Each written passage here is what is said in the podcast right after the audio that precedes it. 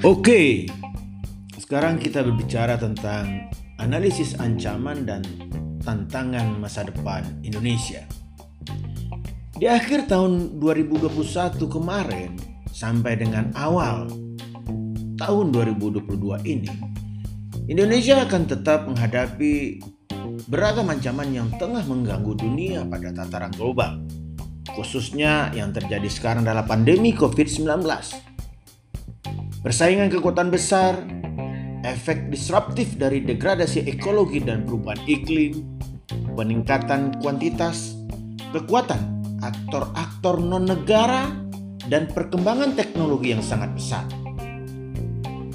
Kompleksitas ancaman yang saling beririsan dalam persimpangan ini dan potensi ancaman yang mengalir secara natural di dunia yang terkoneksi dan bergerak cepat ini akan menciptakan tantangan baru bagi komunitas intelijen.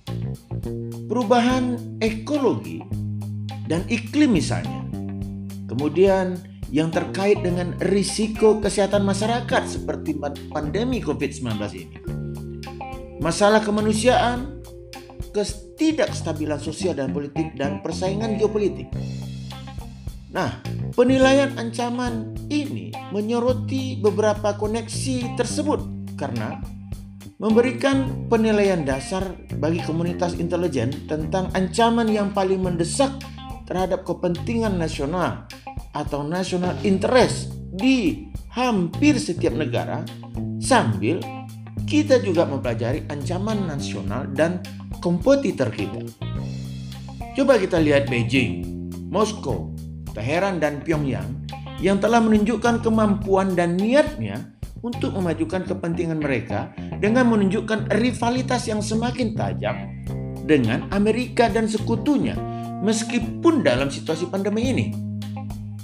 Kita lihat Cina menjadi pesaing terdekat dan bahkan secara terang-terangan menantang Amerika di berbagai arena terutama di bidang ekonomi, militer dan teknologi yang mendorong untuk merubah situasi dan norma-norma global. Moskow juga mendorong balik terhadap kekuatan Washington, di mana Rusia bisa berbicara bebas di tingkat dan tataran global, dengan meningkatkan pengaruh, termasuk penggunaan militernya. Iran akan tetap menjadi ancaman regional dengan aktivitas pengaruh yang selalu berlawanan dengan kelompok-kelompok Arab Saudi di Timur Tengah yang semakin besar. Dan Korea Utara akan menjadi pemain pengganggu di panggung regional dan dunia.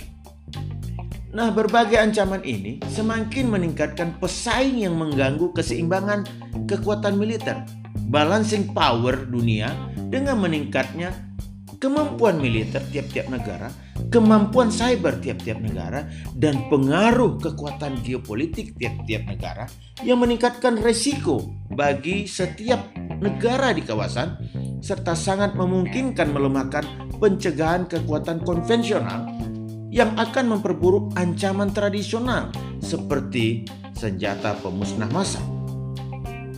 Efek dari pandemi COVID-19 contohnya memberi beban pemerintah dan masyarakat, memicu krisis kemanusiaan dan ekonomi, kerusuhan politik, dan persaingan geopolitik ketika negara-negara seperti China dan Rusia serta Amerika dan sekutunya mencari keuntungan melalui jalan seperti diplomasi vaksin.